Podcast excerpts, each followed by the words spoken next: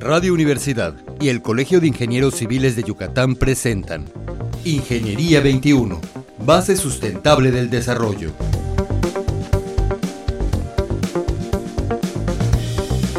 Muy buenos días, bienvenidos al programa Ingeniería 21. El día de hoy vamos a estar hablando del enlace del estudiante con el profesionista, una servidora Teresa Ramírez y tenemos hoy con nosotros al ingeniero Félix Antonio Herrera Pérez. ¿Cómo estás, Tony?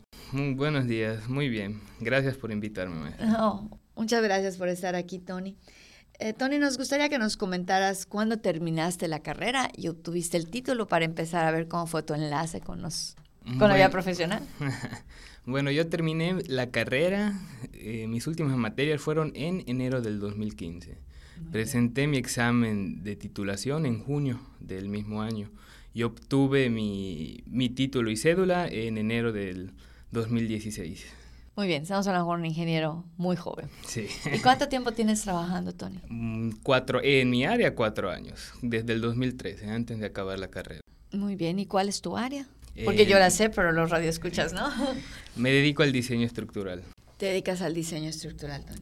Ok, y antes de terminar la carrera, mm, entiendo que ya estabas trabajando, porque ya es cuatro años después. Comenta un poquito qué estabas haciendo, cómo empezaste a trabajar. Bueno, empezaba este a algo que le llamamos bajante de cargas. ¿no? Esto consiste en, tenemos una edificación, una estructura, lo que se vaya a hacer, una vivienda eh, de diversos niveles. ¿no? Eh, entonces, este trabajo consistía en ver dónde podemos poner elementos que transmitan el peso de la estructura desde la azotea, entre pisos, hasta la planta baja, porque hay elementos que en ciertos entrepisos o niveles no existen. Entonces yo eh, así fue mi inicio en esta área, bajando cargas. Muy bien, estamos hablando con alguien que se dedica a estructuras, ¿verdad, Tony? Y podrías decirnos en esta experiencia de trabajo, ¿cuándo empezaste a tener una relación con ingenieros en vida profesional, no con tus profesores, sino con ingenieros ya que estuvieran trabajando en manera profesional diferente a la académica?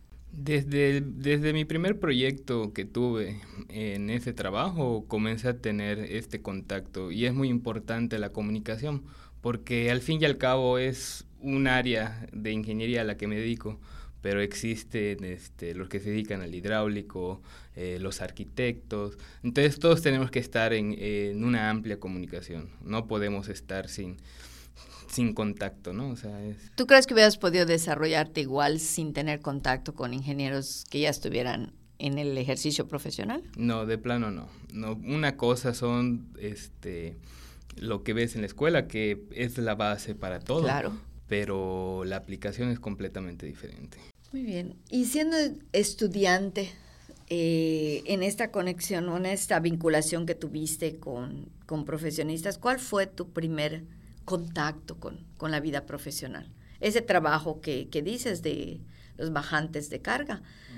Eh, ¿Fue tu primer contacto con alguien profesional? ¿Con quién fue? O sea, no, no que nos menciones nombres, pero que nos comentes si estuviste en un despacho, si estuviste por tu cuenta, si fue por a distancia. No, sí, desde ese primer trabajo tuve contacto con profesionales, primero que nada con el que estaba como mi patrón, que él era el que me, el que me decía, este, me explicaba en qué consistía el proyecto, ¿no? Eh, cuando me salían ciertas dudas sobre los planos, porque manejamos planos arquitectónicos, pues tenía que ponerme en contacto con el arquitecto, ¿no? Este, al final o al final o durante ese trabajo, pues lo ideal no sucedió en ese momento, ¿no? Pero pues he aprendido que lo ideal es también mantenerse en contacto con el de hidráulico, por ejemplo, por los bajantes pluviales, si va a haber una trave, puede atravesar los bajantes esa trave o no se puede, este, pero pues eso ya es algo que, que aprendes durante la marcha. Durante la experiencia. Exacto. Muy bien. ¿Consideras que haberte vinculado pues dos años antes prácticamente de, haber terminado tu carrera, fue importante en tu desempeño. Sí, de plano. Primero que nada me enfoqué eh, a lo que me quería eh, dedicar. Este, supe qué optativas agarrar, bueno, las que se podían, ¿no? Porque al fin y al cabo depende de la institución. Y pues sobre todo eso, ¿no? Enfocarte, saber hacia dónde vas. Porque muchas veces, este, bueno, lo vi con varios compañeros que no se dedicaron a, a, trabajar o a lo que querían hacer, ¿no? Este, que al final de la carrera no sabían, no se habían enfocado, ¿no? Y pues sí está, es un poco contraproducente para tu vida profesional si sales no sabiendo hacia dónde ir, ¿no? Ok, entonces ah, mencionaste algo, optativas. eh, como estudiante te quedaba muy claro qué era, pero nos podías explicar qué es una materia optativa para que los claro, radioescuchas sepan. Claro, este, bueno, la carrera consiste en ciertas materias obligatorias que tomas la mayor parte de la carrera y llega un punto en el que te dan materias a escoger que son materias que se dedican a, a en áreas especializadas, ¿no? La ingeniería es muy amplia, muy existen bien. áreas de bueno, lo que yo hago que es diseño estructural. Que es un área específica. Exacto, que consiste en que prácticamente la estructura no se caiga, ¿no?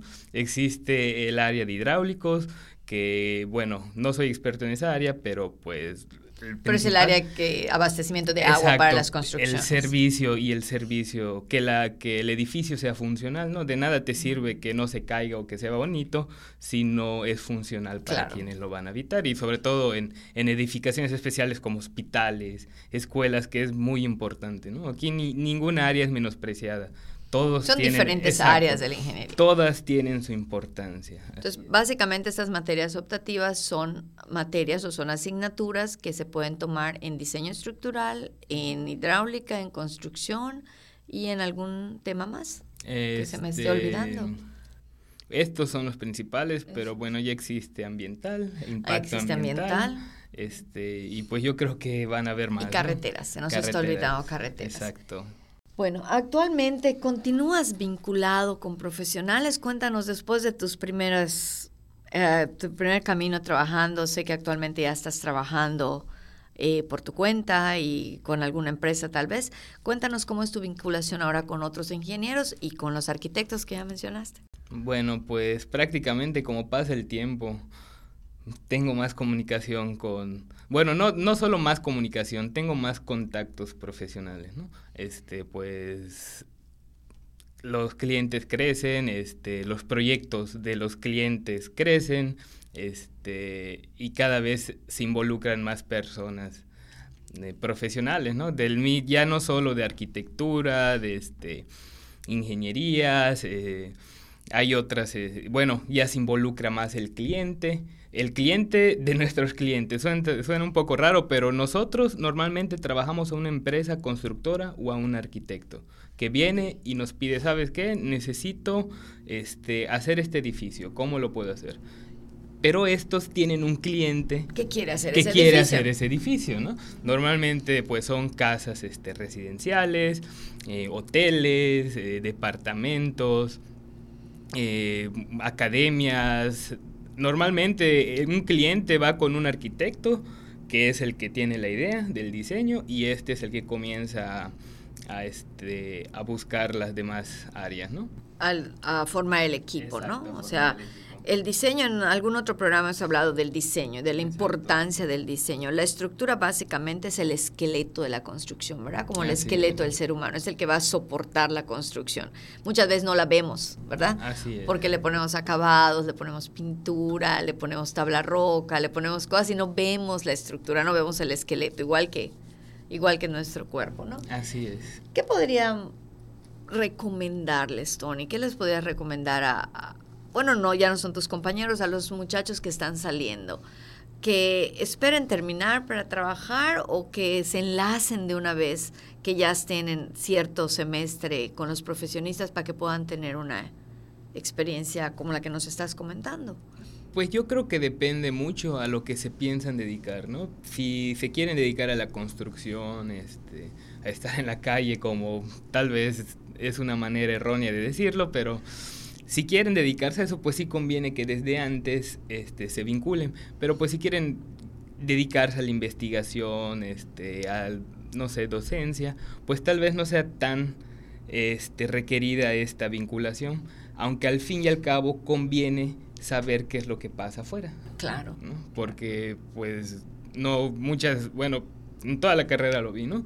Pruebas de laboratorio, fórmulas, y, pero en cómo lo utilizamos afuera, eso es muy importante. Claro, la estructura de hecho requiere, cuando ya se está ejecutando, requiere pruebas de laboratorio, ¿no? Para poder probar que lo que tú dijiste en tus cálculos se esté dando en la realidad, ¿no? Exacto.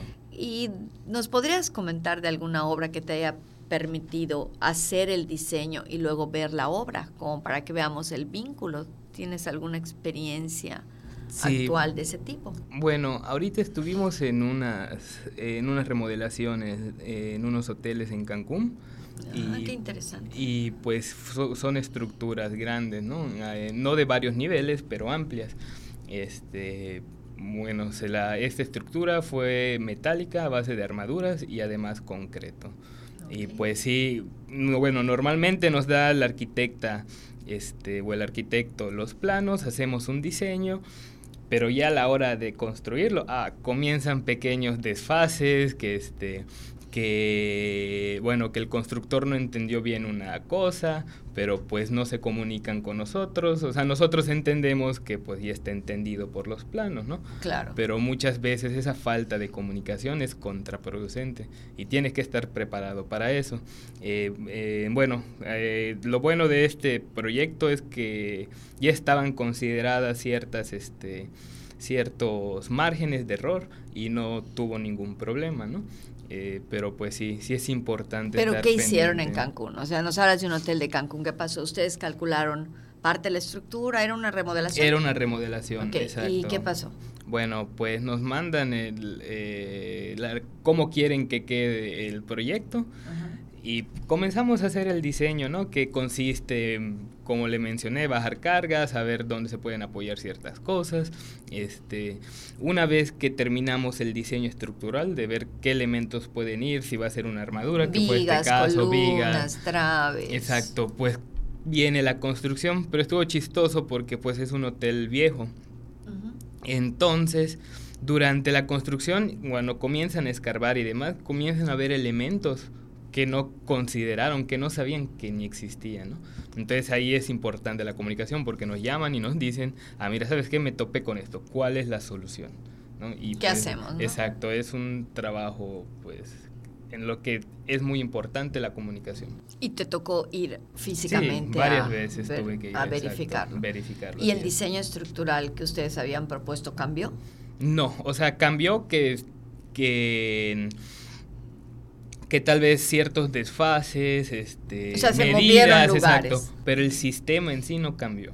El sistema no el cambió. El sistema no, exacto. ¿Qué pasó? ¿Encontraron elementos estructurales antiguos? Sí, sí, sí, sobre todo en la cimentación, que es algo muy, muy, este, muy importante, ¿no? No puedes quitar una zapata, sí, que es de, bueno, una zapata es un, es es como es un elemento que transmite el peso de la estructura al suelo. Al suelo. Entonces quitas eso, la estructura se cae. Se cae. Entonces lo que tuvieron que hacer fue modificar, distancias y modificar la estructura, no el diseño, sino la localización de los elementos estructurales.